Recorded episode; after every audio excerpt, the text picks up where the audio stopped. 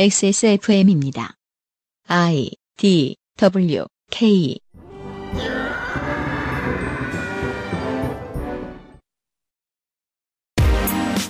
그 아실의 유승균 PD입니다.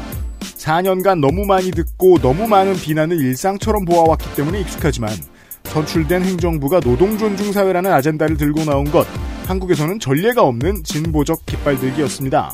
그리고 4년 4개월 한국이 어디까지 왔는지 돌아보는 시사 아카데미가 2021년 9월 마지막 주에 그것은 알기 싫답니다.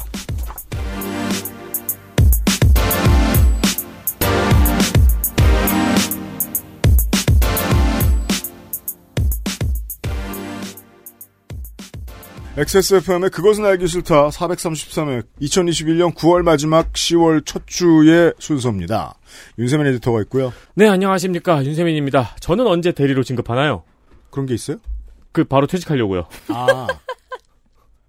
야, 그럼 난 어떻게 50억을 마련할 수 있을까? 어디서 이 PD가? 49억 7천만 원을 지금 당장 현금으로 준비를 해야 되는데 요즘 대출이 쉽지가 않아요.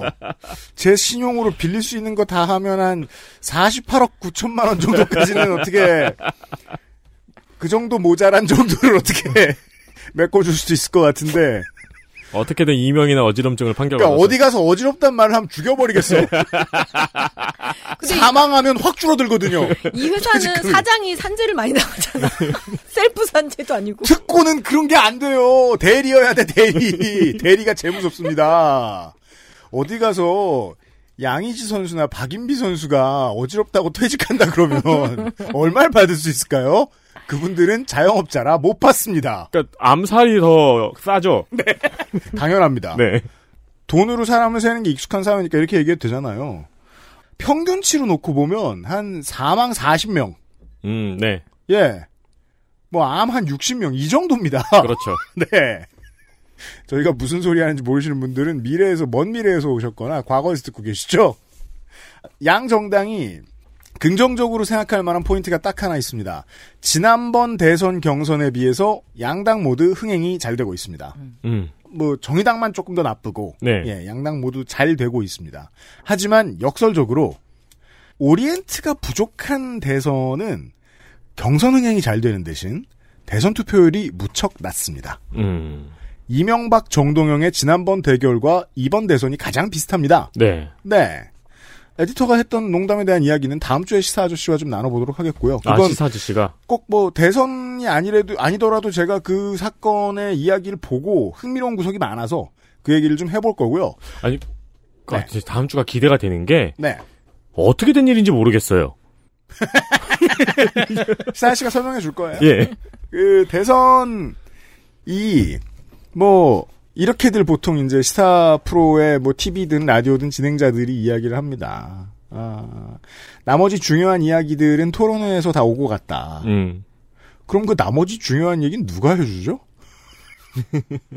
그래서 더더욱이 이번 정권에서 있었던 일들에 대한 정리와 평가 그리고 미래에 대한 예측이 중요할 거라고 생각합니다. 조성수 소장하고 이번 주에 그걸 해봤습니다. 잠시 후에 만나시죠. 그것은 알기 싫다는 경기도 김치의 진수 콕집어 콕김치 고전의 재발견 평산네이처 진경옥 리뷰를 확인하면 꾸루꾸루 온유 마카롱 나의 마지막 시도 퍼펙트 25 전화영어에서 도와주고 있습니다. XSFM입니다. 콕 집어 콕 깔끔한 맛의 경기도 김치를 만들기 어려울 땐 콕 집어 콕 오차 없이 지켜지는 절임 과정 양념 배합 저온 발효 숙성 정부가 보증한 전통 식품 인증 업체예요. 그러니까 김치가 생각날 땐 콕 집어 콕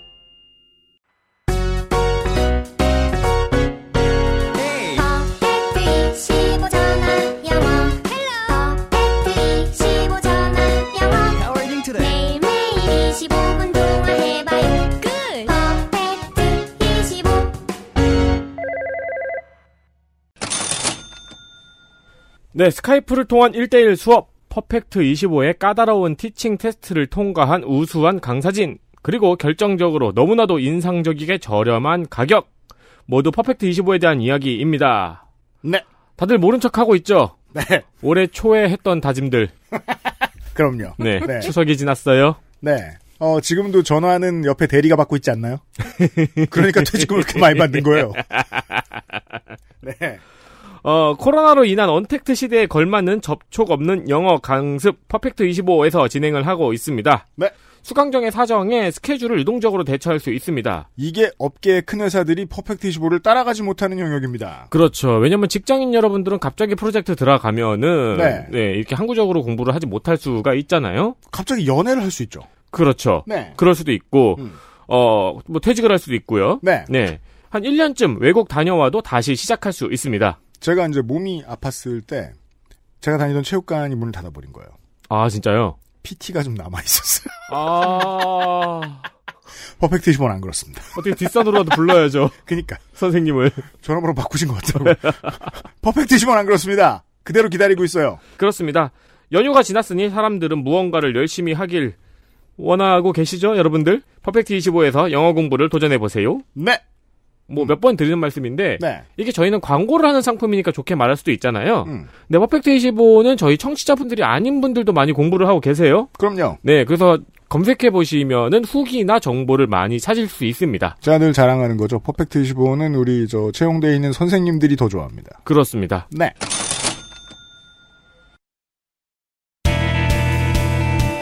뉴스 roundup History in the making. 어, 잠깐 티저를 내드리자면, 이제 잠시 후에 그 시사 아카데미는, 어, 근 3년 만에 대본이 있는 시사 아카데미입니다. 뭐 짜, 뭐 협박하셨어요? 그니까요. 난 내가 꿈인 줄 알았는데, 정말 조성주한테 해코지를 했나 이렇게 생각했는데 아니더라고요. 네. 잠시 후에 조성주 소장이, 어, 대본을 가지고 등장을 할 거고요. 네. 우리는 주말과 다음 주말에 만날, 에, 남양주 텐덤이 앉아 있어요. 네. 자극받아서 나도 갖고 왔어 대본을 그래서 노축산인이 뉴스를 빨리 하고 조성 소장을 만날게요. 미국 의회에서 예산안에 제동이 걸려 연방 정부가 셧다운될 위기입니다. 네, 이제는 최근 몇 년 사이에 몇 번 들어보셔서 이런 게 있다는 사실을 아시죠? 네. 민주당과 공화당은 물론 둘이겠죠. 네. 1조 2천억 달러의 인프라 예산에는 이견 없이 합의를 봤는데 음, 3조 5천억 달러에 이르는 사회복지 예산에서는 공화당이 반대를 해서 현재까지 예산안이 통과가 되지 않고 있습니다. 네. 미국의 회계 기준인 이달 30일까지 예산안이 통과되지 못하면 오늘이네요. 네. 연방 정부가 셧다운 될 수 있습니다. 어, 여러분들 방송 들으실 때 결과를 아실 수도 있겠습니다. 또 미국의 국가부채가 지금 문제인데요. 국가부채 규모가 이미 한도를 넘긴 상황입니다. 네. 그래서 이 한도를 상향 조정을 해야 되는데 음. 그게 안 되면 미국 역사상 처음으로 채무 불이행 사태가 벌어질 수 있습니다. 그러합니다. 한편 버락 오바마 전 대통령은 27일 조 바이든 행정부의 예산안이 미국의 절실히 필요한 예산이라며 미국의 부자들은 세금을 더 낼 여력이 있다고 말했습니다. 네, 2년 동안 많이 벌었으니까요. 미국 연방정부의 셧다운이 전 세계 경제에 되게 큰 충격을 줄 수 있다는 얘기를 대체 어디서 읽었는지 많은 기자들이 썼더라고요. 참고로 도널드 트럼프 행정부는 셧다운을 세 번 했죠. 제일 긴 건 한 달을 넘겼습니다. 미국 기록입니다. 다만 문제는 지금 에디터가 소개해드린 국가 부채 규모 한도 상향이라는 이슈인데요. 이건 한국이랑 비교를 해보면 이해하기 쉽습니다. 예를 들어 한국은 지금 국가 부채 문제에 대해서 어떤 점으로 싸우고 있냐면 기재부와 여당이 코로나 이전 수준의 국가 채무를 유지하느냐 조금 더 빚을 지느냐를 놓고 싸우는 정도죠. 네. 이런 걸로 싸우는 나라는 세계에 거의 없습니다. 다들 돈을 너무 많이 썼으니까요. 대부분의 다른 선진국들은 저 전선에서 싸우고 있습니다. 국가 채무의 밑바닥을 좀 더 파자. 이걸로 싸우고 있습니다. 한국만 안 그러고 있죠. 네. 이거 미국이 참 힘들게 됐는데 한국의 시각으로만 이런 해석을 해드려서 되게 미안한 마음이 드는데 이건 국민들한테 한국보다 훨씬 심하게 소위 퍼준 영국, 미국, 일본, EU 같은 곳들의 고민입니다. 어, 영국, 일본이 방역을 못했다 못했다 하지만 그 방역을 못하는 와중에 자영업자 특수고용 노동자의 삶을 보장해줬습니다. 국가 채무의 상당 부분은 거기서 왔습니다. 어, 그러니까 우리도 넘쳐나는 자영업자의 수를 생각하면 채무불이행 레벨을 각오하고 갔었어야 한다는 생각이 들더라고요. 저는 오히려 이 뉴스를 보고 부러웠다는 말씀을 드리고 싶습니다. 음, 크게만 놓고 보면 미국이 그간 잘했고 앞으로도 잘하겠다는 의지의 증거라고 한국에서 보면 보입니다. 다음 보죠. 문재인 대통령이 김부겸 총리에게 단계적 일상회복의 조기 달성을 위해서 추석 연휴 이후 확진자 증가 상황을 안정화해야 한다고 당부했습니다. 네. 김부겸 총리는 10월 중 전국민 70% 2차 접종을 목표로 하겠다고 말했고 단계적 일상회복 방안 마련을 위해 코로나19 일상회복위원회를 구성해 다음 달에 실천 로드맵을 만들겠다고 보고했습니다. 네. 일상회복위원회를 구성해서 다음 달에 로드맵을 만들겠다 정도의 보도만 나갔음에도 불구하고 성질 급한 분들은 화를 내죠. 무슨 일상복구냐고. 그럼 준비도 안 합니까? 혼동이 그만 이루어졌으면 좋겠는 포인트가 있는데요. 우리는 작년 이맘때쯤에 하루에 50명 안팎의 확진자가 나오면 우리의 의료 체계가 막을 수 있다라고 말하던 그 바이러스와 지금의 델타 변이가 매우 다르다는 것에서부터 출발을 해야 이야기가 진행이 됩니다. 네. 작년하고 동일하게 비교하면 오류가 납니다. 그리고 사망자의 수가 지금 줄어든단 말이에요. 치명률이 확 줄어들었죠. 그게 백신의 영향이 전부인지 아니면 지금 추측하는 것처럼 델타 변이의, 변이의 치명률이 낮은 것인지 판단 내릴 수 없는 전쟁의 안개 구역이 있습니다. 판단이 아직 안 나왔으면 확실한 걸 보고 가면 되니까 백신을 더 열심히 맞추자고 그리로 가면 그만입니다. 다만 결국 전 세계가 궁금해하는 한국식 방역의 차이는요. 엄청난 비결이 아니고요. 여기에서 보듯이 타이밍이 좀 더 느리고 좀 더 오래 참았기 때문이다 정도의 해석만 가능합니다. 저는 그렇게 결론 날 거라고 생각합니다. 싱가포르이 하는 거랑 영국이 하는 거랑 한국이 하는 게 뭐가 다르냐. 우리는 그 나라들과 다르게 정부도 국민들도 못 참고 터지지 않았다. 음. 누군가는 터졌죠. 네. 근데 그 못 참는 사람의 의견이 대세나 다수 의견이 되지도 않았고 그게 정책이 되지도 않았다는데 열쇠가 있다고 생각합니다. 결국은 열어야 되고 결국은 방역을 일상의 영역 안으로 집어넣겠죠. 그때 가서 이제껏 노력해온 게 물거품이다 허사다라고 말하는 한 발 느린 사람들이 나올 겁니다. 정도의 차이와 타이밍의 차이를 이해하지 못한 걸 거라고 생각합니다. 이렇게 빠르게 변할 때는 기준이 계속 변한다는 것도 인정해야죠. 자, 이번 주에 제가 가장 주목한 뉴스는 지금이 아니고 좀 이따 나오는군요. 네. 네. 다음 보죠. 세종특별자치시에 국회 분원을 설치하는 내용의 법안이 28일 국회 본회의를 통과했습니다. 이에 따라 다음 달부터 국회 사무처가 세종의사당의 이전 규모와 운영 방안을 정하게 되었습니다. 착공 시점은 2024년으로 완공 시점은 2027년으로 예상하고 있습니다. 네. 법안의 구체적 통과 시기를 생각해 보면 20년 후에 착공이 되기 시작한 거예요. 네. 관습 헌법 문헌하면서 모두가 세종시 같은 거 필요 없다라고 말하던 시절에 비해 지금 하늘과 땅 차이입니다. 서울 촌 놈들만 모르고요. 그렇죠. 아니야. 충남 사람들도 몰라. 내포에 사는 사람들만 알아. 전남 사람들도 몰라. 나주에 사는 사람들만. 그렇지 않습니다. 지나가다 보는데요. 그 신도시의 발전상을. 음. 지방선거 때 기억나네요. 여기 쪽에 후보들 중에서 이 얘기를 했던 사람들이 몇 번, 몇 사람 있었죠. 네. 제가 맡았던 후보는 그게 아니라 그냥 서울을 대- 갖고, 서울에 저것도 갖고 오고 저것도 갖고 오고 다 갖고 오자 뭐 이런 식으로 얘기했던 후보를 제가 다뤘었는데. 네. 근데 실제로는 그렇게 되겠죠. 앞으로 아주 긴 우리가 막 그 지하철을 공짜로 탈 때쯤 되면은 오늘 내일도 조성 소장하고 그 지난 4년 동안의 문재인 정부의 정책 일부를 이야기하고 평가를 해보겠습니다만 4년 갖고 치정 말하는 게 참 힘들다는 생각이 듭니다. 어, 나름 역사적인 발자취가 하나 이번 주에 생겨서 간단히 알려드리고요. 제가 이번 주에 가장 흥미로웠던 뉴스는 요겁니다. 영국에서 연료 소송에 차질이 생겨 주유 대란이 일어났습니다. 영국 관련 뉴스를 꾸준히 챙겨봤으면 이걸 다 예상할 수 있었습니다. 이에 영국 정부는 연료 수송에 군대를 투입할 계획까지 발표했습니다. 네. 주유 대란의 원인은 무엇이냐? 음. 영국의 석유 기업 BP. 네. 브리, British Petroleum, British Petroleum. British Petroleum. 음. 어, 여기서 수송 차량 운전자 부족으로 기름 공급이 제한될 수 있다고 밝혔어요. 그러니까 그저 구도일 차량, 네. 예, SK 저 정유 차량 네. 이런 거 몰아줄 사람이 없다는 그러니까 거예요. 유조차 운전사가 없다는 거죠. 예. 네. 어, 그래서 사람들이 이제 사재기를 하게 된 거죠. 음. 그래서 이제 촉발된 대란입니다. 네.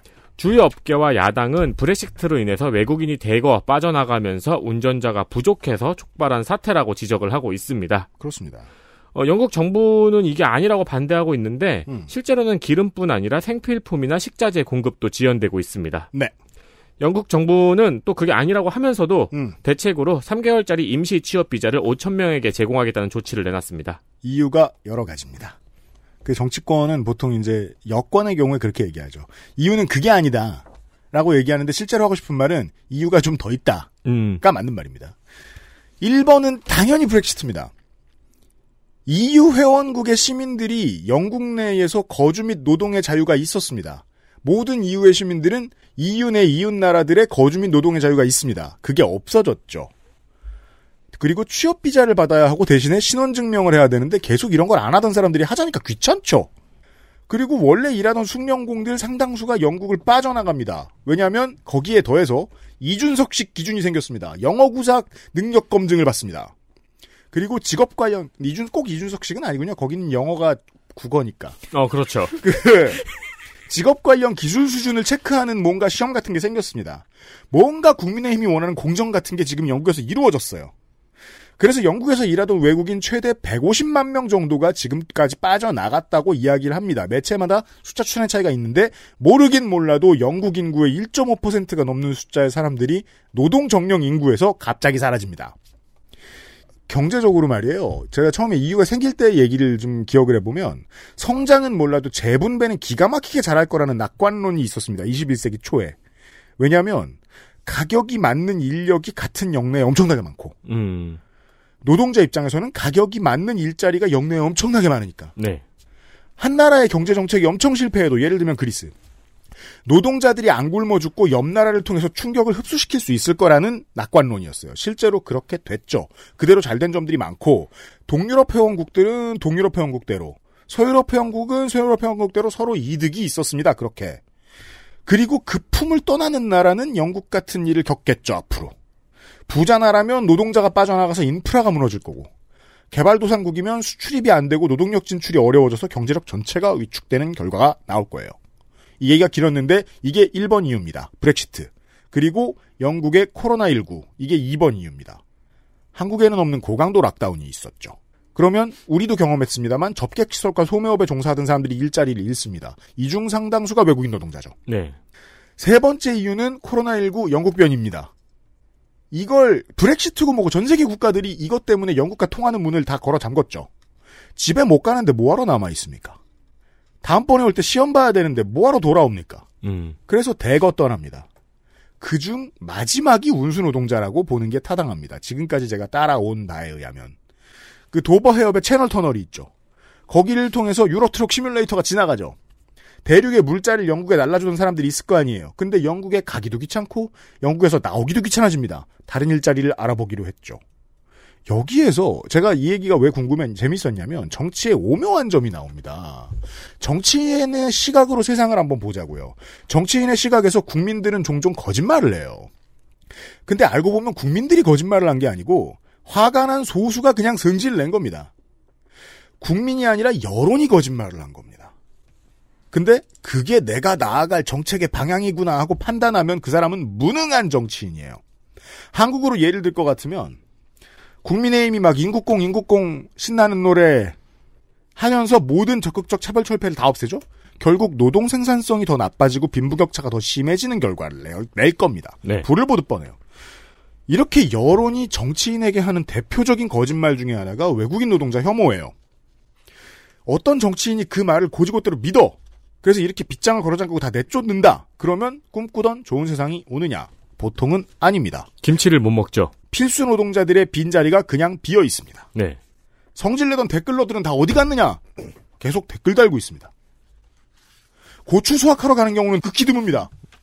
그냥 그 자리에 구멍이 납니다. 음, 가장 확실한 실험의 장이 지금의 영국인 거예요. 운수노동자가 자리가 비었으면 그만큼 취업을 해야 될 거 아니에요. 근데 안 한다는 거 아니에요. 그니까 그 증거로 지금 마트에 생필품도 못 채워넣는 형국이 지속되는 상황인데 이걸 당국이 인지하고 아까 에디터가 알려드린 대로 임시 취업 비자를 외국인에게 내주겠다고 했죠. 왜냐하면 영국인들이 그 자리를 안 채우니까 대신 댓글러들은 지지 철회야 한다고 화내는 중입니다. 다시 외국인을 받아들이다니. 음, 화풀이의 장단을 맞춰주는 것도 정치의 중요한 덕목입니다. 그 얘기를 우리가 지난주에 이가은 코너를 통해 했습니다. 하지만 그 화풀이에 정치인이 목숨을 걸면 다 망합니다. 그게 지금의 영국입니다. 다음 보시죠. 정부에서 금리를 올리고 대출 총량을 규제하자 한국일보에서는 고신용자들이 2금융권 대출 비중이 늘어나고 저신용자들은 3금융권이나 제도권 밖의 대출 서비스로 밀려나고 있다고 전했습니다. 국가가 생각이 있어 이렇게 하는 걸 거라고 저는 믿고 있습니다. 최근에 이런 기사들을 많이 보실 수 있고 돈 빌릴 일 있으신 분들이 특히 이런 기사를 보고 불안하실 거예요. 고신용자가 굳이 거기까지 가서 빌리는 돈이면 자기가 가진 신용으로는 빌리면 위험한 수준의 돈 아닐까요? 이번 정부의 규제가 도를 넘었다고 지적을 하면서 사실상 이 한국일보의 저 보도가 대표적이었는데 뭔가 IMF 이전 시절에 버블 경제로 가자고 주장할 건 또 없잖아요. 음. 이런 느낌의 말을 하는 사람들이 많아요. 근데 이런 주장이 꽤 앞으로도 많이 나올 것 같아서 소개를 해드립니다. 아, 앞으로가 아니고 지금 뭐 가계 대출 규제, 네. 뭐 가계 대출 옥죄기 뭐 이런 걸로 검색을 해보시면은 네. 아 곡소리 나요 경제지들 그니까 말입니다. 네. 망했어요. 그래서 디테일 보면 어 1가구 2주택자 대출 못해 운다. 어, 그렇죠. 신용카드 업계 운다. 나 무주택인데 대출 못해도 안 울어 이 새끼들아. 어제 맛있는 거 먹었거든. 다 보시죠. DP에 이어서 나만 안 본 컨텐츠가 또 하나 늘어났습니다. 이게 넷플릭스 시대의 문제점이죠. 다들 신났는데 나만 몰라요. 네, 나, 나, 몰라. 저는 이제 약간 저분도 몰라요. 이제 아무것도 안 보기로 했어요. 오징어 게임이죠. 네. 음, 지난 24일 넷플릭스의 공식 인스타그램 계정에 최고 경영자 리드 헤이트 리드 헤이스팅스가 오징어 게임에 나온 초록색 트레이닝복을 입은 사진이 업로드되었습니다. 네, 그렇습니다. 네, 마치 저 구글의 임원이 저 박막례 선생님하고 사진 찍는 거하고 비슷한. 네. 그렇죠. 네. 현재 해외에서는 오징어 게임의 코스튬과 심지어 모양이 찍힌 달고나와 양은 도시락까지 인기를 끌고 있습니다. 네. 이거 외국인들이 이제 그 달고나의 난이도를 모르고 음. 그 우산 보고 저렇게 쉬운 거 가지고 왜 어렵다고 하느냐. 그렇죠. 네, 스타벅스 정도는 돼야 되지 않느냐. 네. 너무 화가 나서 안티백서가 될 거예요, 그 사람들이. 그 뜯- 뜯다가 이제 네. 당- 당뇨에 걸릴 한 거예요. 100개 해보고, 예. 그, 요즘 이 작품에 대한 이런저런 평가가 워낙 많죠. 네. 원래 이 고관여층에 움직이는 저, 방식이 그렇습니다. 초기에 대중성으로 확 터지는 작품이 나오면, 고관여층은 깔 것의 layer를 찾느라 정신없죠. 그게 일반적인 인간사입니다. 그러면은 다들 이제 날카로운 얘기들을 해주셨으니까 그분들이. 저는 문화시장의 흐름에 대한 제 감상을 하나만 말하면, 넷플릭스 차트를 좀 확인해 보면 여러 나라 드라마들이 네. 있죠. 저도 종이의 집 겁나 좋아하죠. 음, 문화 콘텐츠 중심으로서의 1세계의 역할이 해체되고 있다는 여러 가지 연속된 증거들 중에 하나인 건 분명합니다. 네. 오징어 게임 현상이. 작년을 떠올려 보면요. 자막이라는 1인치의 장벽을 넘으면 좋다는 중요한 선언을 봉준호 감독이 할 수 있었던 자리는 서구권이 내준 서구권의 스포트라이트 한가운데였어요. 이건 역설적으로 1인치의 장벽을 넘어선 서구 사람들이 이미 많았다는 증거입니다. 음. 그러니까 그런 말을 거기 가서 할 수 있는 거예요. 거기서 저- 절대 넘지 않는 사람들한테 한 소리 해주십시오. 예, 장외에서 하지 않고 덕질인의 구분대로 세상은 먼저 달려나가서 즐거운 사람, 부지런히 따라가면서 즐거운 사람, 그리고 다수가 두고 온 또 다른 다수로 구성되어 있습니다. 슈라들이죠. 전자와 이자에 해당하는 타겟이 얼마나 많은지 프로덕션이 잘 알고 있던 거예요. 작가와 감독이 잘 알고 있던 거예요. 이런 사람들이 만든 작품이라고 생각하고 오징어 게임을 보면 아 그래 이거 한국적인데 한국인이 보라고 한국적인 게 아니구나. 수출용 모디파이드구나. 라는 관점을 가지게 될 수 있습니다. 그렇게 보면 더 재밌습니다. 그러니까 그것도 와 아싸의 차이인 거예요. 아까 와 인싸. 인싸는 아 외국 드라마 재밌다. 또 뭐 보지 이건데 들은 자막은 영상미를 해쳐 이러고 앉아 있는 거잖아요. 색도 시발 이런 것처럼. 얼마나 중요한 문화 콘텐츠가 나왔어요. 그게 이제 고관여층의 문화지체 현상이라고 저는 생각하는 게 한국 콘텐츠를 듣거나 보는 관점을 국내 고관여층이 이 점에서 정비할 필요가 있다고 생각해요. 한국의 뮤지션들도 한국의 영화 감독들도 다 세계 시장에 어떻게 팔까 너무 먼 저곳의 소매를 어떻게 끌어당길까를 고민하고 만들고 있다는 거예요. 음 맞아요. 상당수 평론가들이 그걸 고민을 안 해요. 그 전까지 안 해왔거든요. 블록버스터는 자본의 관점에서 읽어야 훨씬 흥미롭습니다. 공포 영화가 어, 뻔히 스토리가 이상한데 공포 영화를 평가하는 다른 문법이 있잖아요, 매니아들의. 음. 그런 것 같은 새 문법에 적응할 필요가 있을 것 같아요, 평단이. 그 점에서 아쉬웠습니다. 오징어 게임 을 본 사람들의 감상을. 그런 것도 있는 것 같아요. 그러니까 옛날에는 미국 1위가 세계 1위인 줄 알았잖아요. 그렇죠. 차트가 그거밖에 없으니까. 네. 근데 진짜 전 세계로 줄 세우기를 해놓으니까 미국에서 아무리 1위여도 그 뭐 아세안에서 다 보면 훨씬 더 높잖아요 조회수가. 이제 구독 서비스에 익스클루시브하게 나오는 드라마나 영화들을 보면 전 세계를 상대로 서비스를 하겠다고 마음먹은 프로덕션이 만들었을 경우에는 이런 특징들이 나와요. 미국인의 입장에서 볼게요. 내가 다른 나라 컨텐츠들을 많이 보기 시작한 덕후 미국인이에요. 그러면 나만 따로 떨어져 있다는 느낌이 듭니다. 내가 넷플릭스에서 보는 다른 모든 드라마의 배경과 거기에 있는 사람들은 무조건 멀티링규얼이거든요. 음, 영어권만 아닌 거예요. 네. 영어 쓰는 사람만 국어를 이렇게 모르는 거예요. 세상이 이렇게 넓구나를 미국인이 인식하기 시작한 지도 꽤 오래됐습니다. 그러면 그 변화한 세상에 평가하는 사람들도 좀 적응했으면 좋겠습니다. 마지막으로 중요하다고 생각되는 소식을 간단하게만 정리 아니, 이렇게 끝내니까 저- 오징어 게임 별로였다는 얘기는 못 하잖아. 경기도 공무원 노조가 공무원 노동자들이 재난 극복에 집중할 수 있도록 국감 일정을 조정해야 한다고 요구했습니다. 네. 올해 경기도 국감은 10월 18일 행안위와 20일 국토위가 예정되어 있습니다. 음. 경기도 공무원 노조에서는 한 개 상임위에서만 국감을 진행하도록 축소하자고 요청했습니다. 네. 또한 국감은 9월부터 10월까지 일상의 행정을 마비시키는 엄청난 위력을 발휘한다며 그렇죠. 정쟁을 위한 낭비적인 자리 요- 자료 요구를 중지해야 한다고 밝혔습니다. 실제로는 두 가지 요구를 한 거예요. 이번에 특히 힘드니까 귀찮게 하지 마라. 그리고 앞으로도 필요한 자료만 좀 요구해라. 이 두 가지를 요구한 거예요.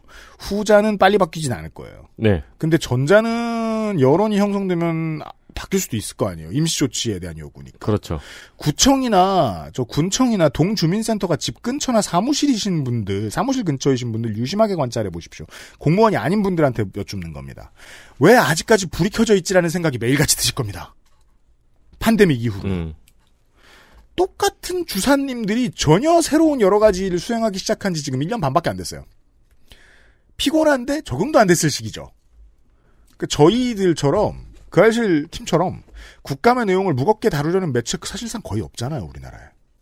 그러니까 관심 받으면 무슨 질문해도 그만이다 생각하는 의원실이 태반이라는 것도 알고 있어요.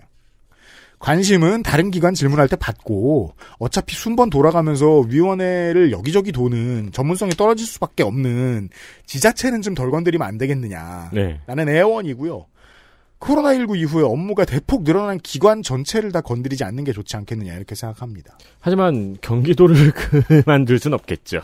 그러니까 뭐 저 둘 중에 한 곳만 빼든가 일단 야당이 벼르고 있어서요. 예. 그러합니다. 뉴스였습니다. 빠염. 빠염. XSFM입니다.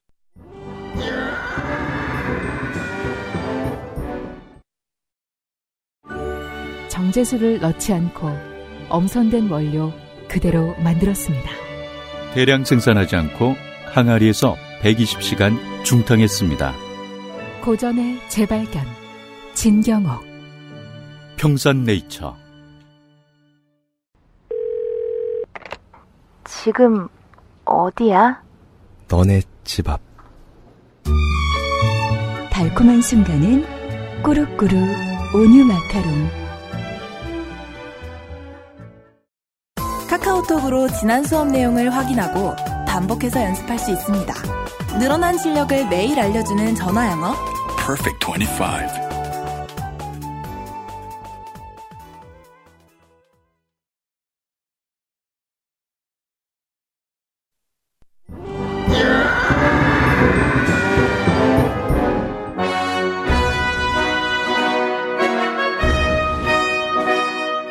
학구적인 정치 탐방 시사 아카데미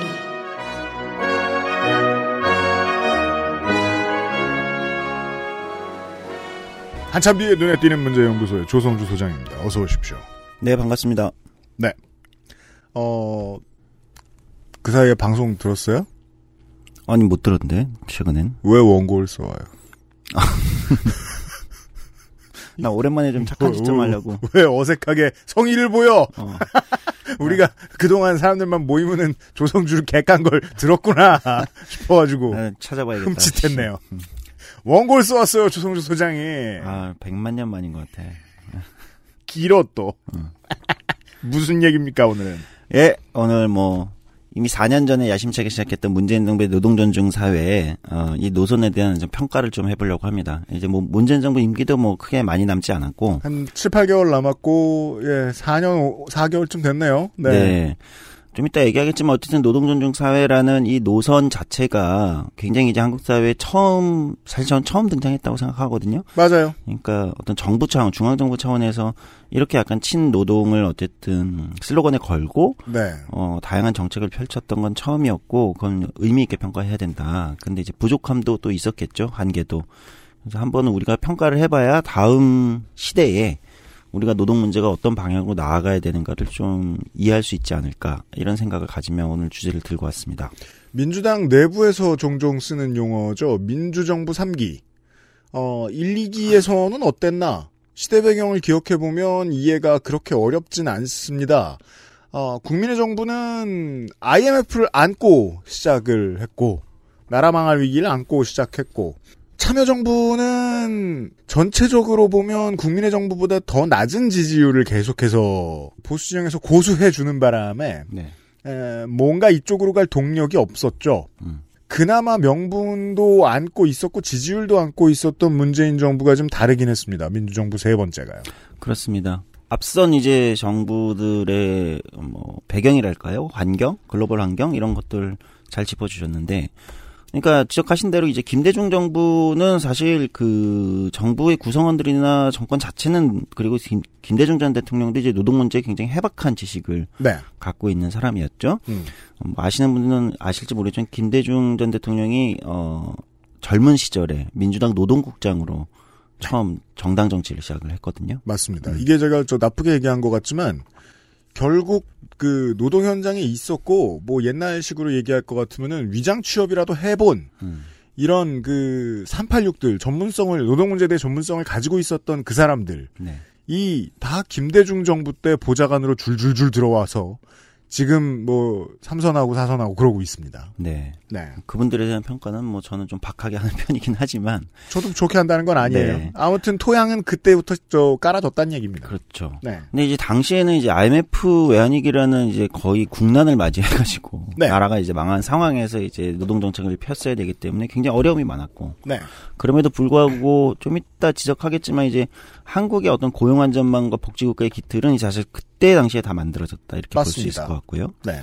노무현 정부는 어떻게 보면은 IMF 외환위기에서 출발했던 김대중 정부보다 더 상황이 안 좋았을 수도 있어요. 특히 노동 문제에 따지면 네. 왜냐하면 당시는 이제 글로벌 그 환경이 이제 신자유주의가 이제 정점을 찍던 시절이어서 맞습니다. 이게 이제 노, 어, 최근에 이제 노동 문제라는 게 일국 차원의 한국가 차원에서 풀리기 어려운 문제들이 참 많거든요. 음. 국제 분업 체계라든지 이제 이런 무역이나 이런 거와 연관이 많기 때문에 굉장히 어려운 시기에 있었죠. 온 음. 세상이 정신을 못 차리는 때였습니다.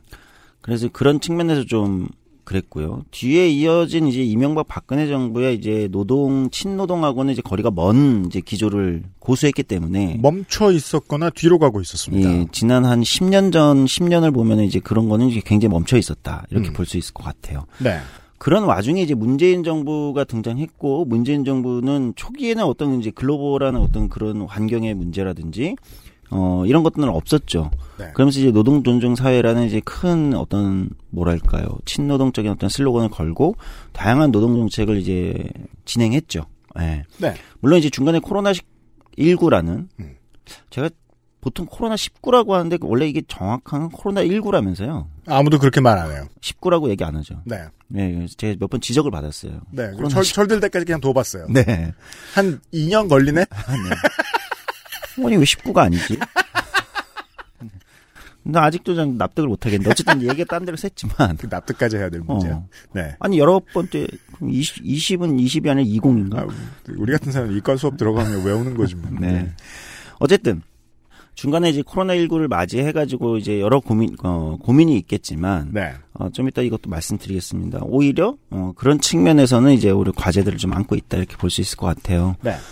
어쨌든 노동 존중 사회라는 슬로건이 등장했을 때 이제 정확히는 이게 이제 이전 서울시에서 노동 존중 특별시 이제 이것이 이제 전국가 차원으로 이제 확장된 거라고 볼 수 있는데 맞습니다.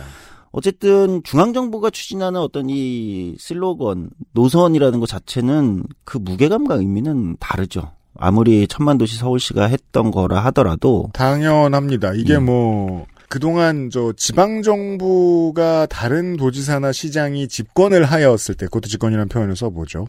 친노동적인 정책을 들어오느라 애를 많이 썼던 경우들이 있습니다. 작게는 뭐 그게 평택시가 됐든 거제시가 됐든 하지만 도지사 시장급으로 나가더라도 그 정도의 개혁적인 이미지를 자신의 등에 없는 것에 당당한 인물이 흔치 않았고 박원순 서울시장이 들어왔을 때 그래서 처음에 그 점이 좀 충격이었는데 생각해보면 박원순 서울시장이 당선되고 나서 꽤 오랜 시간이 지나도록 이게 이제 국가의 아젠다로 채택될 거라고 예상하는 사람은 드물었죠. 예, 사실 네. 없었고 어떤 차이가 있냐면 아무래도 이제 지방 정부는 행정이 어떻게 더 노동 친화적인 것을 하는가, 행정의 어떤 모범 사용자로서의 역할 이런 쪽에 이제 포커스가 맞춰져 있는 게 이제 노동 존중 특별시 같은 슬로건이었으면 그러합니다. 이게 이제 문재인 정부의 중앙 정부의 어떤 노선으로 채택되면 이제 이 노동 존중 사회라는 건 행정부가 어떻게 하느냐를 넘어서서 네. 사실은 국가 단위에서 노사 관계 노동이라는 것이 무엇을 의미하는가 이런 이제 굉장히 철학적이고 훨씬 거대한 의미의 담론으로 다가오기 때문에 음, 그 차이는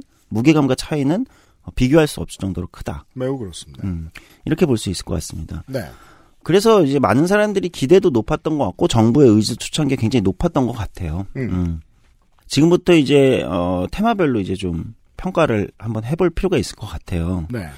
어 문재인 정부의 노동 존중 사회의 가장 큰 성과가 뭐냐, 그 성과를 지표로서 드러내줄 수 있는 게 뭐냐라고 하면 어 많은 뭐 이견들이 있을 수 있어, 요 많은 의견들이 나올 수 있는데 저는 개인적으로 문재인 정부의 노동 존중 사회가 성과를 낸 것의 성과 지표로서 가장 크게 어떤 지표로서 볼 수 있는 건 노동조합 조직률이다 저는 이렇게 생각합니다. 그렇습니다.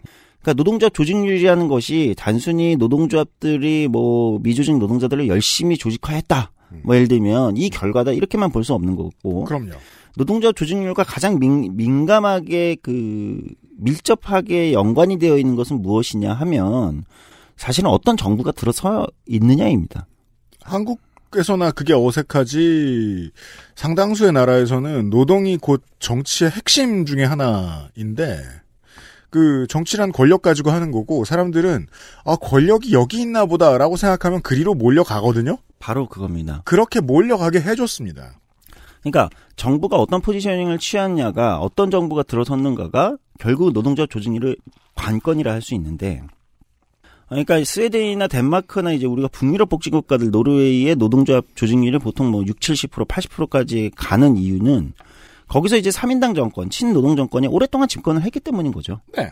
또는 독일의 노동조합 조직률이 어, 계속 떨어지고 있는 이유는 독일의 3인당과 기민당이 어느 순간부터 네. 조직 노동하고 굉장히 멀어지고 있는 그러합니다. 어, 그러면서 노동 시장에 변화가 생기고 있는 이런 문제도 우리가 간과할 수는 없다. 네. 음.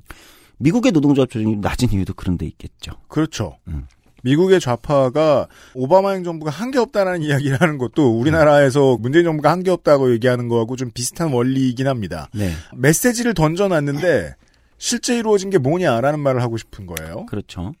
그렇게 다시 돌아오면 노동존 문재인 정부의 노동존중 사회의 어떤 성과 지표로서 노조 조직률을 본다면 많이 올랐어요. 숫자는 드라마틱합니다. 네. 어, 제가 말씀드리면 2004년도에 한국의 노조 조직률이 10.5%였고 음. 2010년도쯤 그러니까 이제 이명박 정부죠. 네. 어, 당시에 가면 10% 아래로 떨어집니다. 9.5%뭐 9.7%이 정도. 그러니까 10% 아래쪽으로 계속 하락하고 있었다는 거예요. 노조 조직률을 아예 낮추기 위한 공작이 들어갔다는 사실을 예전에 방송을 통해 알려드린 적이 있습니다. 네. 그러니까 7, 8, 9, 87년에 80, 음, 7, 8, 9 노동자 대투쟁이라고 얘기하는 그 시기에 노동조합들이 많이 생기면서 한국의 노조 조직률이 뭐 17%, 뭐 20%를 육박하게 올랐었지만, 그건 이제 초기 효과가 있는 거고, 네. 그 다음에 이제 노, 그건 이제 가입 대상도 굉장히 이제 가입 대상의 범위도 그때는 좀 작았기 때문에, 음. 어, 높아 보이는 효과가 있었다면, 그 이후로는 계속 하락세를 했고, 결국은 2010년대 초반에는 어, 10% 밑으로 떨어지는 OECD 전체 국가에서 최하위권을 기록하는 수준까지 왔었다는 거죠. 예. 음. 그런데 어 이게 이제 언제부터 극적으로 바뀌냐? 문재인 정부 즉 2017년 문재인 정부가 들어오면서부터 다시 10%대를 회복하고 음. 지금 노동부 통계는 2019년도 통계까지 나와 있어요. 네. 지금 이제 방송이 2021년 이제 9월에 하고 있는데 네. 2019년 통계에서 12.5%를 기록했습니다. 이제 정권이 바뀌면 이번 정권의 마지막 성적표들이 쭉쭉 이제 내년 내후년에 나올 텐데 이건 숫자가 당연히 더 올라가 있을 거예요. 그러니까 단순 비교하면은 9.5%대였던 2010년에 비교해서 3% 정도가 올랐다는 거죠. 네. 근데 이, 게 2019년 통계라고 말씀드렸어요. 그 2019년 지금 2021년이잖아요. 제가 장담하는데 2021년 통계 지금 시점에 이건 아직 집계가 안 된 것뿐인데 네. 지금 시점에 노조 조직률을 만약에 계산해 본다면 저는 14%가 넘었을 거라고 생각합니다. 쑥 올라가 있을 가능성이 매우 높다. 예. 왜냐하면 이제 작년 올해 또 굉장히 많은 조직화가 있었거든요. 저는 이제 뭐 조성조 장은 근처에서 보셨겠습니다만은 저는 그걸 냄새로 느끼는 게 음. 바람과 냄새로 대충 느끼는 것이 노조를 만들어야겠다라고 생각해서 그걸 떠벌리고 다니는 관종들이 제 주변에 너무 많이 보여요. 네. 원래 그 제가 이게 왜 이렇게 말씀드리냐면 아주 지저분한 현실 세상과 아, 하늘에 붕 떠 있는 듯한 정치를 계속 가, 가까이 붙여놓고 얘기를 해봅시다. 어딘가에 권력이 있다고 생각하면 너저분한 사람들이 제일 빨리 달려가거든요. 그렇죠. 파리가 먼저 꼬이죠. 보이더라고요. 오 빠른데 왜 저러지? 느낀 거죠. 네. 조직하면 나한테 뭔가 떨어져. 그렇죠. 네. 그래서 2021년 지금 시점은 저는 14%가 넘었을 거라고 예측을 하고 그렇게 본다라면 문재인 정부 들어와서만 거의 5% 가까운 조직률 상승이 있었다. 네. 어, 굉장히 큰 거거든요. 어, 특히 이게 의미가 있는 것은 어, 전 세계적으로 노조 조직률이 올라가고 있는 나라는 없어요. 거의. 없어요. 예. 네. 안타깝게도 음. 우리가 알고 있는 노동 선진국이라든지 예를 들면 주요한 OECD 국가들 대부분이 노조 조직률이 하락하고 있습니다.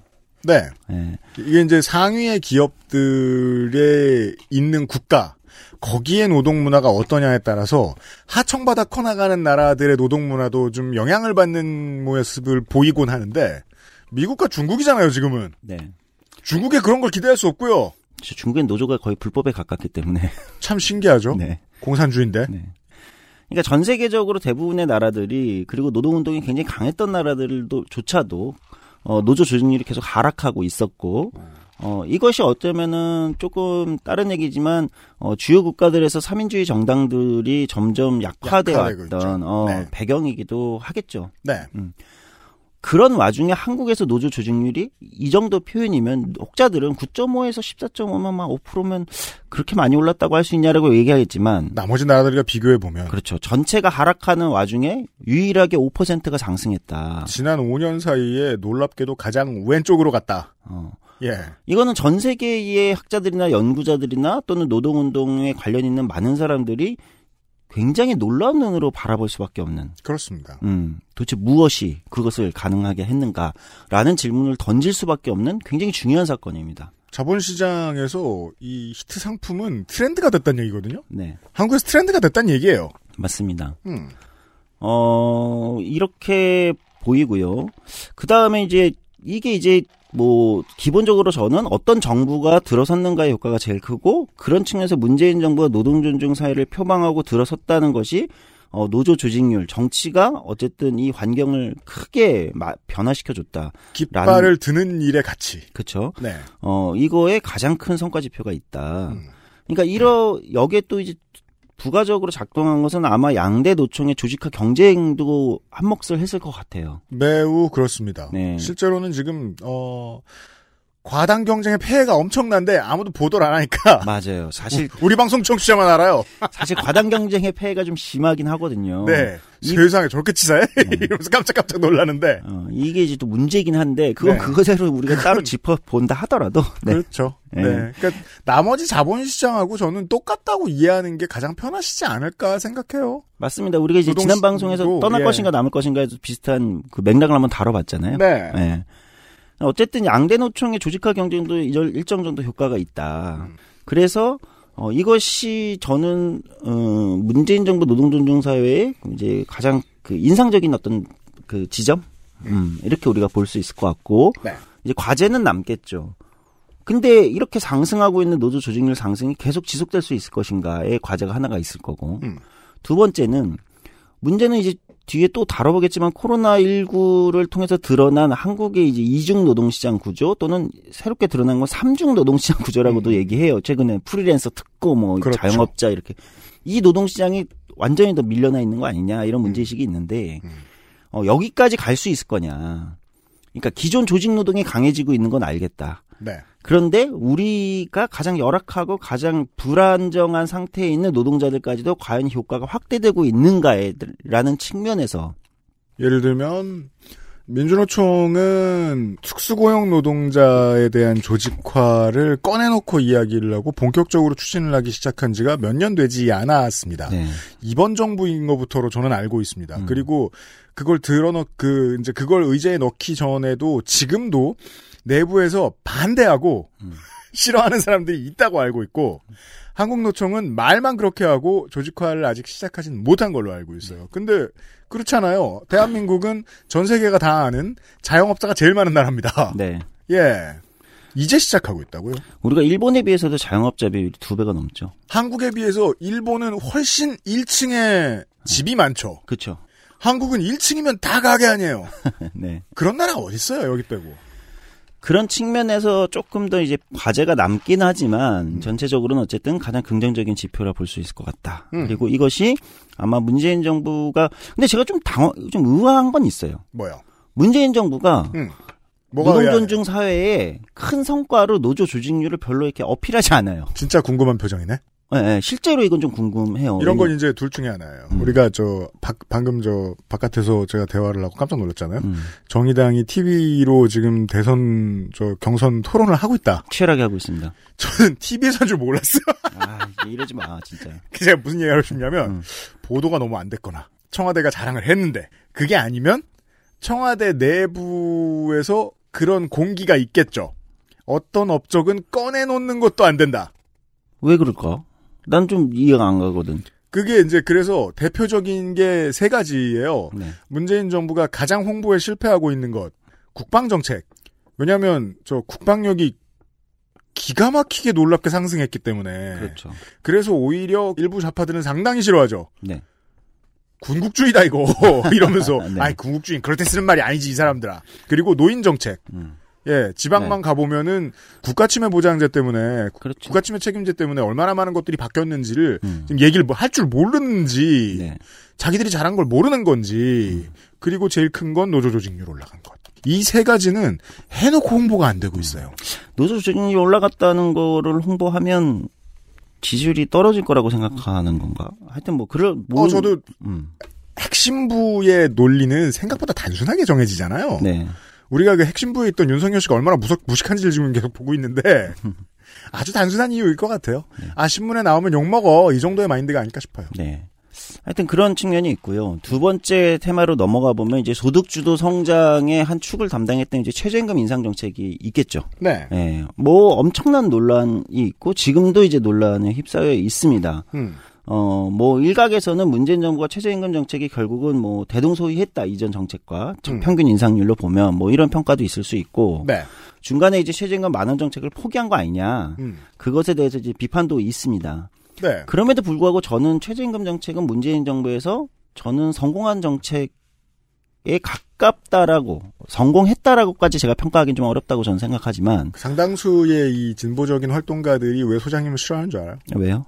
저랑 비슷한 생각 갖고 있기 때문에. 아, 네. 그건 당신을 싫어하는 거지. 날 멀리하면 돼. 왜냐면 나는 신경 안 쓰니까. 근데 자주 보잖아. 근데 싫어하는데 말 안 하는 거야. 그 왜냐면 저도 사실 이거 100% 동의해요. 이게 그 벌써 한 6년 됐습니까? 그 5년 됐습니까? 이상평론에서 그런 얘기를 들려드린 적이 있기 때문에 기억하시는 분들이 네, 있으실 거예요. 맞아요. 처음에 민주노총만 이 얘기를 하던 시절에 최저임금 만 원이라는 아젠다는 상당히 위험하고 음. 빨리 지켜지지 않는 게 좋다. 지켜지는 게 좋지만 빨리 지켜지면 독약이다. 음. 라는 이야기를 드린 적이 있어요. 네. 근데 정확히 그대로 나갔죠. 지금 이번 정권이. 네. 갔고 빨리 가지 않았어요. 네. 저는 솔직히 말씀드리면 문재인 정부의 최저임금 정책은 어 다소 이제 실수가 있었다. 그럼에도 불구하고 있어요. 효과가 없었던 게 아니다. 사실은 이제 명목상으로는 이미 만 원을 갔죠. 주휴수당을 포함하면. 웬만큼 오고 싶은 직장 만들려면 이제 만 원 넘어야 돼요. 네. 그럼 우리가 최저임금 정책이 효과가 있었는가 없었는가를 평가하는 기준이 원래 있어요. 전 세계적으로 글로벌한 기준이 있어요. 뭡니까? 국제 공통 기준이 뭐냐면 한 나라의 저임금 노동자 비율이 얼마가 되는가. 음. 저임금 노동자라는 이 국- 어, 글로벌한 기준은 뭐냐면 그 나라 중위임금의 3분의 2 이하의 노동자. 음. 비율을 보거든요. 네. 그러니까 이것을 줄이는 것의 핵심이 최저임금 정책이거든요. 그렇죠. 이게 이제 원래 최저임금 정책이에요. 네네. 아, 그러니까 최저, 그렇군요. 음, 이게 이제 그냥 국- 국제 공인. 음. 어. 그러면 한국의 중임금 3분의 2 이하, 음. 즉 국제 기준으로 저임금 노동자라고 하는 이 비율이 어떻게 됐는가가 결국 최저임금 정책이 효과가 있었는가 없었는가의 가장 첫 번째 기준이 된다는 거예요. 네. 당연히 그렇죠. 원래 이 기준으로 늘 평가해 왔거든요, 사실. 음. 근데 어느 순간부터 이것도 좀 이해가 안 가는데 문재인 정부 들어서 어느 순간부터 우리가 최저임금을 그러니까 노동운동 쪽도 그렇고 진보 진영도 마찬가지인데 최저임금 정책이 효과가 있었는가 없었는가 또는 최저임금 정책을 평가하는 기준으로 음. 이 국제 공인 기준은 언제부턴가 우리가 쓰지 않아요. 언급을 잘 안 해요. 음. 그냥 만 원이 됐냐 안 했냐 저는 이게 좀 불만이거든요. 그래서 저는 그래서 아하. 최저임금 만 원 슬로건을 폐기해야 된다고 생각하는 이게 주장하는 사람인 이유가 전 그건 기억나요. 예. 다시 한번 그 조성주 소장의 이야기를 땅바닥으로 끌어내려 보겠습니다. 네. 자, 온 세계의 이웃 여러분. 세상에는 이해를 쉽게 하고 싶은 게으른 사람들이 있습니다. 음. 그 구호를 들으면 아 구호 짱이구만 이러고 거기에서 끝나는 사람들이 있습니다. 네. 그들도 시민의 다수예요. 제가 지난주에 어제는 되게 놀라운 걸 봤어요. 모든 새는 실존하지 않는다. 새? 네. 버드? 네. 다 국민을 감시하기 위해서 정부가 만든 거다라고 주장하는 단체가 있어요. 아 그래요? 네. 미국 사람들이에요, 역시나. 그 사람들이 하는 얘기를 들었을 때 꽂히는 사람이 있을 거 아니에요? 그래서 버드워칭하고 그러던가. 나도 감시하려고? 최저임금! 만 원이라는 단어를 들었을 때도 다른 모든 논리가 잊혀지는 사람들이 있어요. 그만큼 강력한 구호는 지도부로 하여금 이걸 계속 쓰고 싶게 만드는 매력이 있습니다. 이게 가장 큰 문제죠, 정치에. 너무 매력 있는 구호는 그 구호에 모두가 빠져버려서 바깥을 고민하지 못하게 해요. 최저임금 만 원이라는 구호의 가장 큰 단점이 그거였어요. 그 구호 바깥을 생각해보지 못하게 만든다. 근데 처음부터 그랬어요. 처음부터 이 단어에 꽂혀가지고 다른 걸 안 보는 사람들이 너무 많았고, 막 최저임금 만 원 시대가 열리면 모두가 행복할 것처럼 이야기하는 정치인들도 있었어요. 다 잘못했죠. 그렇죠. 복잡하게 생각했어야 되는데. 예. XSFM입니다.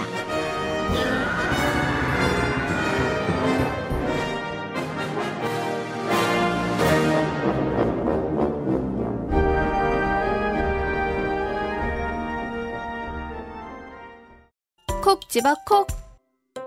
식구가 많아도 나 혼자 살아도 김치는 콕 집어 콕. 시원한 백김치, 감칠맛의 갓김치, 아삭한 총각김치. 무게도 포장도 원하는 만큼 다양해요. 그러니까 김치가 생각날 땐 콕 집어 콕. 날씨도 우중충. 그냥 우울하고 기분이 그렇네. 자, 이거.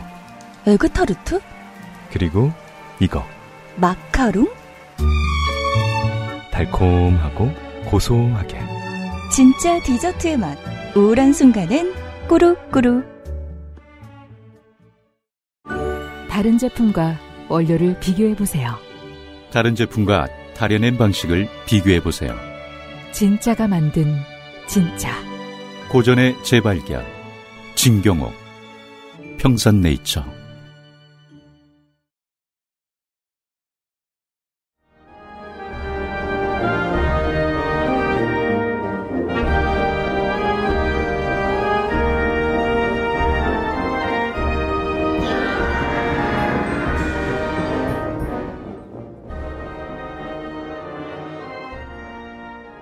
그러니까 원래 그러니까 최저임금 만원 구호가 나오기 전에는 한국의 최저임금이 얼만큼 올라야 되는가, 무엇을 목표로 가는가, 이 중위임금 3분의 2 미만이라고 하는 저임금 노동자 비율을 낮추기 위해서 최저임금이 올라야 된다는 게 이게 이제 원래의 논리였단 말이에요. 근데 그게 없어졌죠. 어, 이게 없어지고 만 원이라는 슬로건이 등장하고 심지어 이제 문재인 정부도 이제 최저임금 만 원을 걸면서 저는 이제 이게 실수였다고 보는데 크나큰 그러니까 슬로건과 그러니까 구호와 정책은 다른 거잖아요. 저는 이제 그 지점에서 다시 이제 정치로 한번 끌어올려 봅시다. 저는 그게 실수였다고 생각하네요.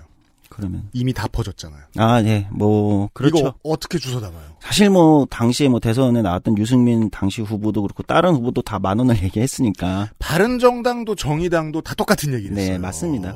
그러면 이걸 못 주워 담는 대신에 어떻게 해야 되죠? 정치적 트릭을 써야죠. 네, 맞습니다. 천천히 갔었어야 됐어요. 예. 그리고 욕 먹을 때쯤 되면은 좀 끌어내렸어요. 네. 저는 이게 답이었다고 생각. 네, 저도 그렇게 생각해요.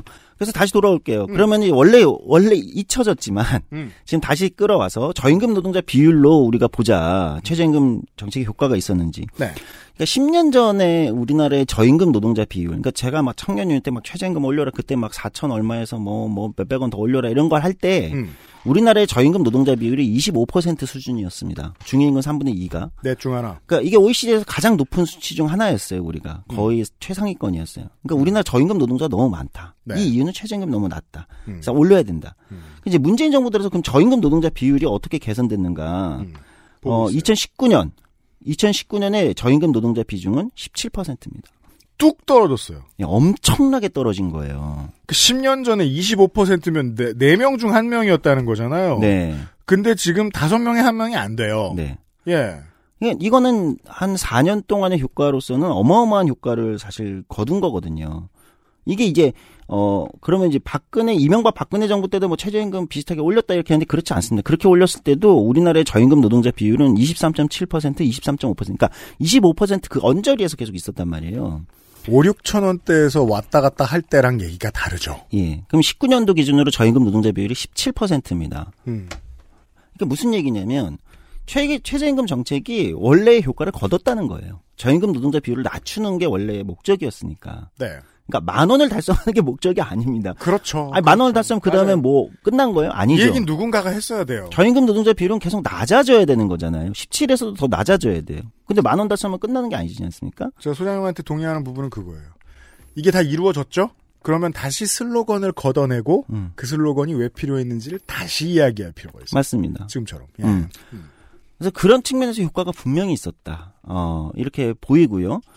어, 보이는 게 아니라 뭐 이건 이제 증명이 되는 부분이어서 수치로 음. 오늘 뭐 원고 원고 있으면 좋네요. 그래도 이제 노동 시간 얘기는 딱히 길게 없으니까 제가 네. 저 지난주에 저 어, 지금은 독일에 가서 앉아 있을 어, 이가은 팀장하고 얘기를 하면서 아 독일에 가 있어 맞아요. 그렇죠. 예, 그 제가 이 얘기를 했거든요. 지난 4년 동안 노동 시간을 줄이는 회사가 되게 많은데 음. 그건 보도가 하나도 안 된다. 대신 어디에서 알 수 있느냐? 대도시의 간선로에서 알 수 있다. 어디서? 대도시의 간선로, 강변북로 네. 올림픽대로에서. 네. 왜? 5시면 간선로가 꽉 차 있거든요. 네. 어떤 건 물류일 수도 있겠지. 음. 하지만 상당수는 그때부터 퇴근하는 겁니다. 그렇죠. 근데 그걸 경제지가 보도해 줄 리도 없고 그냥 언론이 눈치채지 못하지만 나아지고 있을 뿐이에요. 이런 류의 구호는 장기적으로 이어집니다. 네. 최저임금 만 원도 지금 올려놓으니까 그러니까 지금 뭐 8천 얼마, 9천 얼마에 지금 맞춰가지고 주려고 하는 사람들 많죠. 하지만 제가 아까 얘기했듯이 저는 지금 계속 지나다니면서 전단지를 보고 막 이러거든요. 냄새를 맡으려고. 조금이라도 오고 싶은 알바 자리를 만들고 조금이라도 오고 싶은 기간제 자리를 만들기 위해서는 이제 만 원 이상을 줘요. 네. 문화는 점차 바뀌더라고요. 그렇죠. 예, 예, 예. 이제 앞으로 바뀔 거란 말씀을 드리고 싶은 거예요. 지금까지 해온 게. 네. 그런데 이 지점에서 이제 그렇다고 이제 다 효과만 있었고 잘했냐? 근데 사실 저는 이제 아까 얘기했듯이 어, 그럼 문제점은 뭐냐 지금 최저임금 정책에서 문제점은 그러니까 제가 좀 전에 말씀드린 최저임금 그럼 이제부터 안 올라야 되냐? 올라야죠. 최저임금 계속 올라야 됩니다. 네. 왜? 저임금 노동자 비율이 계속 떨어져야죠. 음. 그렇죠? 이건 우리 0을 향해서 가야 됩니다. 저임금 노동자 비율은. 네. 이건 국제 공인 저임금 노동자 비율이잖아요. 네. 그럼 앞으로도 계속 올라야 되는데 문제는 여기서부터 어렵게 됐다는 거예요. 음. 문재인 정부 4년 4개월 동안 최저임금이 많이 올라서 저임금 노동자 비율이 개선됐는데 음. 엄청난 개선이 됐는데 음. 이제부터 오르기가 어려워진 거예요. 무, 무슨 얘기냐? 정책의 수용력이 너무 떨어졌어요. 네. 어. 그러니까 이게 이제 자영업자들 그렇고 사람들이 아 이거 너무 빨리 오른 거 아니야? 그러니까 부담되는 거 아니야? 네. 이렇게 생각하게 만들어 버렸다는 거죠. 상황이. 예상할 수 있었던 부작용입니다. 음. 네. 그러니까 이 부분에 정책의 수용력이 떨어졌다는 건 이제부터가 문제라는 거예요. 이제부터도 올라야 되는데 이제부터 점점 오르기가 어려워졌어요. 그러니까 이 지점에서 저는 조금 평가할 점이 있다고 생각해요. 네. 그러니까 정책의 수용력을 수용성을 높이기 위해서 훨씬 더 다양하고 속도 조절도 그렇고 초기부터 예를 들면 10, 첫해 16% 올렸단 말이에요. 사실 이런 것들이 저는 네. 정책의 수용력을 상당히 떨어뜨렸다고 보거든요. 중간에 오히려 산입범위 조정하고 주휴수당 문제가 여전히 뭐 이건 찬반이 있을 수 있지만 네. 들으시는 분들 중에서 제가 뭐 예전에 한번 다뤘지만 음. 어쨌든 주휴수당 문제가 여전히 이제 뇌관으로 남아 있죠. 네. 예, 이게 이제 남아 있잖아요. 그러니까 이런 것들 이런 것들을 처리하지 못하면서 정책의 수용력이 계속 떨어져서 음. 이제 다음 정권에서 이제 최저임금 정책이 굉장히 좀 고민스러운 상황이 된 거죠. 그 점에 있어서는 다음 정권이 상당히 암담한 것이 음. 관련된 기사들을 찾아보면 지금 민주당의 두 대선 경선 후보의 주변의 노동 인사들도 다 한국노총이고 국민의힘은 더더욱 그렇고요. 지금 뭐 대선 경선 저 참여한 예비 후보들이 후보들이 지금 계속해서 한국노총을 방문하고 있죠. 민주노총은 안 가도. 이재명 후보 중에는 전 민주노총 위원장님들 많이 가셨던데. 네. 그분들 면면을 알면 전 민주노총이라고 붙이지 못합니다. 이제 이분들이 옆에 자리를 차지하고 있는 한 최저임금 정책의 지금 수용력 떨어지는 문제는 계속해서 개선되지 않을 거고 지금 소장이 이야기한 나머지 카드들 언제든지 꺼내서 적용되면 좋을 카드들은 한국노총 출신 인사들은 좋아하지 않아요. 사실 민주노총 출신도 안 좋아해요. 그 왜 그래? 음, 똑같아. 이거는 뭐 한국노총과 민주노총을 가리는 문제는 아니고. 알았어요. 예. 그게 사실은 뭐냐면 이제 그냥 조직 노동 자체가 이제 그 우리가 뭐 몇 번 방송에서 다뤘지만 이런 식으로 가는 접근하는 걸 좋아하지 않아요. 예. 뭐 이것만 두고도 뭐 한 시간은 얘기할 수 있어서 뭐 이건 이제 일단 좀 패스를 하겠지만 아무튼 급여의 문제를 다른 여러 가지 카드를 섞어서 음. 앞으로 더 빠르 지금 느낀 속도처럼 나아지게 하는 건 사실상 불가능할 것 같습니다. 한동안. 예, 그래서 네. 한동안은 수용력을 좀 높여야 될 것 같아요. 그러니까 정, 어, 오히려 제가 뭐 다음 정권에 뭐 조언을 하는 입장에 있다라고 하면, 그러니까 정, 오히려 지금은 최저임금의 수용력을 높여서 정책의 수용력을 높여서 그 다음에 다시 또 인상되어 가는 네. 이 과정들을 이제 전략으로 짜는 게 바람직하지 않겠냐 이런 고민이 있고요. 음. 다음 테마로 넘어가면 이제 노동 기본권 측면인데, 네. 이제 이건 첫 번째 노조 조직률에서 다뤘던 거하고 좀 연관되는 건데. 음. 어쨌든 노동조합을 할 권리라는 이제 슬로건으로 노동계에서 제기됐던 것이 문재인 정부에서 상당 부분 특히 노조 설립이라는 측면 그러니까 노동조합은 누구나 할 수 있고 그것이 고용 형태와 관계없이 누구나 할 수 있어야 된다라는 굉장히 사실 어떻게 보면 노동운동 내에서도 좀 급진적인 생각이었는데 네. 왜냐면 아시겠지만 이제 기존 조직노조에서 너희가 어떻게 노동자야 뭐 너희가 어떻게 노조야 이런 얘기를 들은 게 불과 10년 전이거든요 어, 그럼요. 근데 문재인 정부에서 이게 굉장히 많이 열렸어요. 그러니까 프리랜서든 특수고용직이든 네. 요즘은 노동조합 설립하는 게 어렵지 않습니다. 사실상 요즘 그 방송 저녁 뉴스에서 제일 많이 보는 노조 관계자는 라이더 유니온이죠. 그렇죠. 음. 거기도 회사 노조가 아닙니다. 맞습니다. 예. 그리고 근로기준법상 노동자도 아니에요. 네. 어, 근데 어, 물론 라이더 유니온의 서울 라이더 유니온의 설립 신고는 서울시가 당시 냈지만 당시 그건 이제 서울시가 아까 잠깐 얘기했듯이 초반부에 그러니까 적극적 행 그러니까 일종의 선례를 뭐 일부를 만드는 수준이었는데 네. 지금은 문재인 정부 하에서는 이미 전국적 차원에서 어떤 형태의 그랬죠. 노동조합이든 네. 고용 형태가 어떻든 노동조합을 만드는 거 어렵지 않습니다. 그래서 내가 무슨 일을 하든 이제는 상당수의 시민들이 아 이거 별로고 뭔가 조직이 필요할 것 같은데 그럼 조직화하는 문제에 대해서 네. 별 거리낌이 없어졌죠. 그래서 아까 UMC가 오히려 지적했듯이 누구든 노조를 만들 이제 이 분위기가 형성이 되고 자유가 있다는 게 확인이 되니까 이상한 사람들도 나올 수 있어요. 네. 별놈 다 꼬입니다. 네, 그렇습니다. 근데 그거는 뭐 사회가 진전돼 나가는 과정에서 일어나는 뭐 자연스러운 현상이니까. 네. 그게 그래서 처음에 왜 처음에 정치에 관심을 가지셨던 분들이 음. 그 주변에서 얼쩡거리는 몇몇 사람들 만나보고 에이 근처도 가지 말아야지 생각하신다고요. 음. 어 그러지 말라고 노무현 대통령이 연설한 겁니다. 맞습니다. 당신까지 돌아서면 큰일이에요. 네. 그래서 기존에는 서울시나 일부 지방정부에서 선례를 소수 만드는 과정이었다면 이건 이제 국가 차원에서 이미 이제 이제 관행 같은 걸로 굳어진 측면이 있죠. 네. 이게 뒤로 돌아갈 수 있을까? 어, 저는 다음 정권이 만약에 어느 쪽이 되더라도, 진보 보수 어느 쪽이 되더라도, 뒤로 다시 돌아가기 조금, 뭐, 어, 부- 까다로워질 수는 있어요. 부담스러울 겁니다. 예, 예. 근데 누가 해도 부담스러울 겁니다. 뒤로 돌아간다고 하는 것은. 아마 만약에 뭐 국민의힘이 집권을 한다고 하면 입법 시도를 할 수 있어요. 네. 뭐 제가 직접 당해봐서 알아요. 그 마이너 매체들 막기 위해서 박근혜 정부가 그 언론사로 등록을 반드시 해야 하고 하려면 다섯 명 이상의 기자를 고용하라 이런 법을 집어넣은 적이 있었어요. 아, 네. 그래서 그거 한창 준비하다 정권이 바뀌었거든요. 제 우리 회사에서도 그런 식의 입법은 시도할 수 있어요. 무슨 말씀을 드리고 싶은 거냐? 어, 아직까지 법제도가 잘 돼 있어서 지금 이렇게 문화가 바뀐 건 아니에요. 네. 음. 근데 이제 그런 건 있어요. 음, 지금까지 이제 어쨌든 이런 분위기와 노조 설립이 좀 편해진 것은 문재인 정부의 이제 적극적 행정의 결과거든요. 음. 그러니까 해석을 적극적으로 해준 거죠. 네. 행정을 적극적으로 해준 건데 음. 아직 법제도가 바뀐 건 아니에요. 음. 그러니까 물론 저는 이 적극적 행정을 뒤로 돌리는 게 굉장히 누가 들어와도 부담스럽기 때문에 일정 정도는 자리 잡을 거라고 생각하지만 네. 그게 법제도로 바뀌는 거하고 아닌 거하고는 또 다르거든요. 음. 그런 지점에서는 또 의아스럽게 저는 좀 의아스럽다고 생각하는데 네. 어 물론 이해가 가는 측면도 있겠네요. 음. 그러니까 어 문재인 정부가 이걸 법제도화하는 것에는 또 특별하게 뭐를 시도하지는 않았어요. 그렇죠. 음, 그리고 여전히 이제 경찰이라든지 일, 일부에서 이제 음. 노조 설립 권한 기본권이 제한되는 거 이런 부분이 있어서 과감하게 나간다든지 맞아요. 어, 이런 부분은 조금 안 예. 제가 볼 때는 아직 네. 그러니까 이게 좀 또 의외스럽긴 해요. 그러니까 다른 네. 분야 프리랜서나 특구나 이런 데서 적극적 행정으로 노조 설립 자유를 굉장히 많이 음, 열었고 그 효과를 굉장히 크게 이제 사회 분위기를 만들었는데 네. 오히려 이제 그렇게 딱 그렇다면 오히려 이제 이걸 적극적으로 자기 성과로 더 해서 그렇죠. 어 이는 누구나 할 수 있는 거다라고 가도 괜찮았을 텐데 네. 또 경 일부 직종들이나 이런 데에서 그것을 넓히는 것에 있어서는 또 저는 의외로 속도를 많이 내지 못한 요거는 좀 의아스럽긴 하더라고요. 우리가 이제 수박만 쳐다보고 안을 예측하듯이 그렇게 계속 보게 되는 거죠.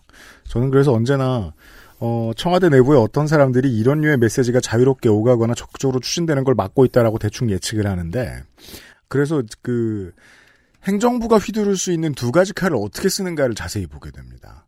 아, 하나는 직접적 입법 혹은 여당을 통한 입법 음. 이고 나머지 하나는 어, 행정적인 push죠. 음. 사람들한테 플래카드 걸고 이거 하세요, 이거 하세요, 저거 하세요, 이거 만들어놨습니다 하세요. 이거 하시면 좋습니다. 정도의 홍보를 해주는 것. 어, 사실상 이 후자의 가장 대표적인 예가 방역이에요. 네. 근데 어, 전자로 나갈 것 같으면 확실한 입법을 통해서 어, 행정 명령을 통해서 나간 게 그렇게 맞느냐? 별로 없어요. 음. 예, 이번 정권은 그랬던 것 같습니다. 예, 그렇다면 뭔가 부담스러우니까 못 하는 거겠죠. 음. 자, 다음 또 테마로 넘어가 보도록 하겠습니다. 네. 노사관계를 한번 짚어볼게요. 음. 음, 노사관계 측면에서는 절반 정도의 평가가 있을 수 있을 것 같아요. 그러니까 절반이라는 건 뭐냐면 아이에로 얘기 안 해요?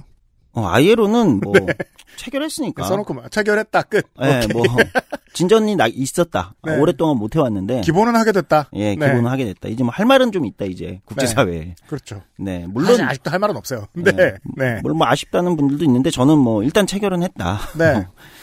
노사관계 넘어가면 노사관계는 저는 절반 평가하면 절반은 뭐냐면 이제 어쨌든 뭐 여전히 현장에서 많은 탄압이 있고 그것이 꼭 물리적인 탄압만 탄압이 아니잖아요. 그러니까 그럼요. 굉장히 다양한 형태의 이제 사측의 교묘한 더 교묘해지고 뭐 집요해진 어떤 탄압 구조가 있긴 하지만 실제로 가장 장기적으로 그 노동자를 힘들게 하는 것은 손배소인데 네. 이번 정부 왔다고 뭐 안 하지 않아요. 네. 기업들이 다 합니다. 그런 네. 측면은 있지만 음. 이제 과거 뭐 예를 들면 이런 거 공권력 정부 입장에서 평가를 하면 음. 공권력을 투입해 가지고 어떻게 해버리는 이런 문제들 네. 어 이런 문제들에 있어서는 어 노사관계라는 측면에서 보면 그런 것들은 확실히 줄어들었다. 이렇게 표현해 보죠. 음. 이게 뭐 당하면 내 일입니다만 숫자를 보고 있으면 극도로 사라 자, 줄어들었습니다. 음. 거의 사라진 수준으로. 네. 네. 물론 어 굉장히 좀 날카롭 아쉬운 부분은 여전히 이제 민주총회 위원장이 이제 구속됐잖아요. 네. 공권력이 들어갔죠. 음. 총연맹 건물에. 그렇죠. 구속됐는데 이런 측면은 굉장히 이제 오개 티 이렇게 표현하기엔 너무 큰 문제긴 한데 음. 어 비판 지점이 확실히 있는 것 같아요. 그러니까 네. 이 정부에서조차 음. 총연맹의 위원장이 또 네. 어, 구속돼야 되는. 물론 그것에 저는 민주총이 방역 문제와 이 집회권의 둘 사이에서의 어떤 갈등, 음. 이, 이 사이에서의 현명하게 풀었는가는 또는 별도의 비판과 평가가 가- 필요하다고 저는 생각하는 입장입니다. 뭐 네. 이것도 욕을 먹을 것 같은데. 음.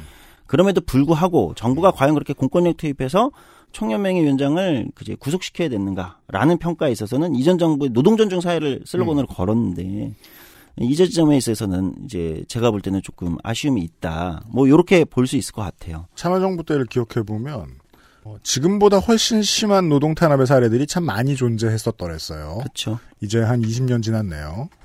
그런 걸 보면서 이런 느낌을 받았달까요? 뭔가 거대한 관성으로 행정부가 움직이는 것 네. 같다. 어, 많은 것들이 이제 국민들은 한 사람을 바꿔놓으면 모든 게 바뀔 거라고 기대하지만 거대한 관성에 의해 움직이는구나. 네. 뭐 경찰청장이 경찰청장 되기까지 평생 경찰이었는데 네. 그런 거대한 관성 같은 게 느껴졌는데 이것도 그런 하나의 예가 아닐까 싶어요. 맞습니다. 네, 민주노총 위원장에 대한 이건 절반 탄압이 맞습니다. 네. 그리고 제가 의외로 조금 박하게 평가하는 건 노사 관계에 있어서 오히려 뭔데요? 앞에 지점들보다 음. 공권력의 이제 그 거대한 관성 이런 지점보다 더 박하게 평가하는 건 음.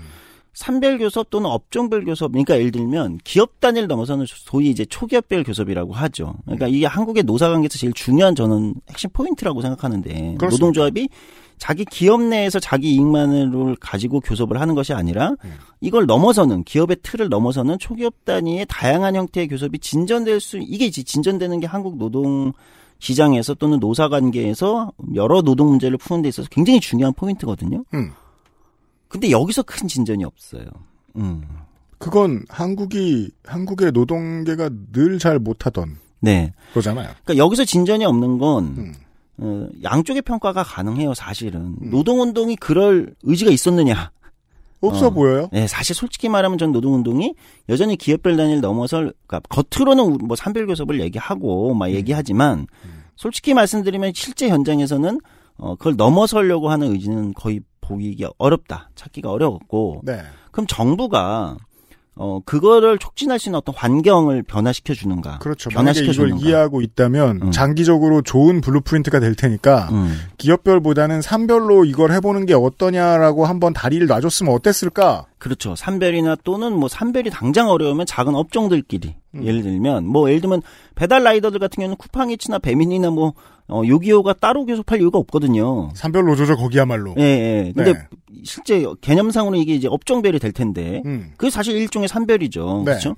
그러니까 예를 들면 이런 거를 예를 들, 드는 건데 음. 이런 거를 촉진시키는 어떤 환경 변화 이런 그러네요. 것들도 정부의 역할인데 사실 정부의 역할은 환경 변화에 있어요. 아까 조- 노조 조직률 얘기할 때처럼 그죠? 그냥 깃발 든 것. 예. 그게 제일 커요, 정부 역할은. 그래서 이게 소장이 아쉽다고 하는데 음. 누가 들을 땐 딴 세상 소리 같은 거죠. 글쎄 정부에서는 이게 필요하다는 이해를 못했을 텐데 음, 저는 하고 네. 싶다는 생각이 아무도 없는 것 같은데라고 생각하실 수도 있을 것 같아요. 저는 솔직히 이 지점은 정부가 생각이 없었던 것 같아요. 그러니까 이걸 중요하게 생각하지 않았던 것 같아요. 그렇죠. 네. 이 질문에 대한 조금 더 깊은 답은 이거죠. 아무도 관심 없는 분야가 아니냐. 음, 노동계도 정부도, 정부도. 기업도. 음. 네. 근데 저는 이게 한국 노동시장에서 제일 중요한 문제라고 생각하거든요. 그래야만 노동운동도 바뀌고, 어, 노사 관계도 더 안정적이 되고 바뀌고, 여러 문제가 풀릴 텐데, 이거는 제가 볼 때는 좀 굉장히 박하게 평가할 수밖에 없다. 관심이 없었다. 이렇게 문 대통령이 당선 다음 날 인천공항 찾아간 문제에 대해서 조성수 소장이 좋은 점과 나쁜 점을 예전에 설명을 해드린 적이 있죠. 네. 아, 여기서 좋은 점은 오늘도 말씀드렸습니다. 깃발을 들어서 바뀌는 것. 네. 문화를 선도하는 어떤 트렌드 세터. 네.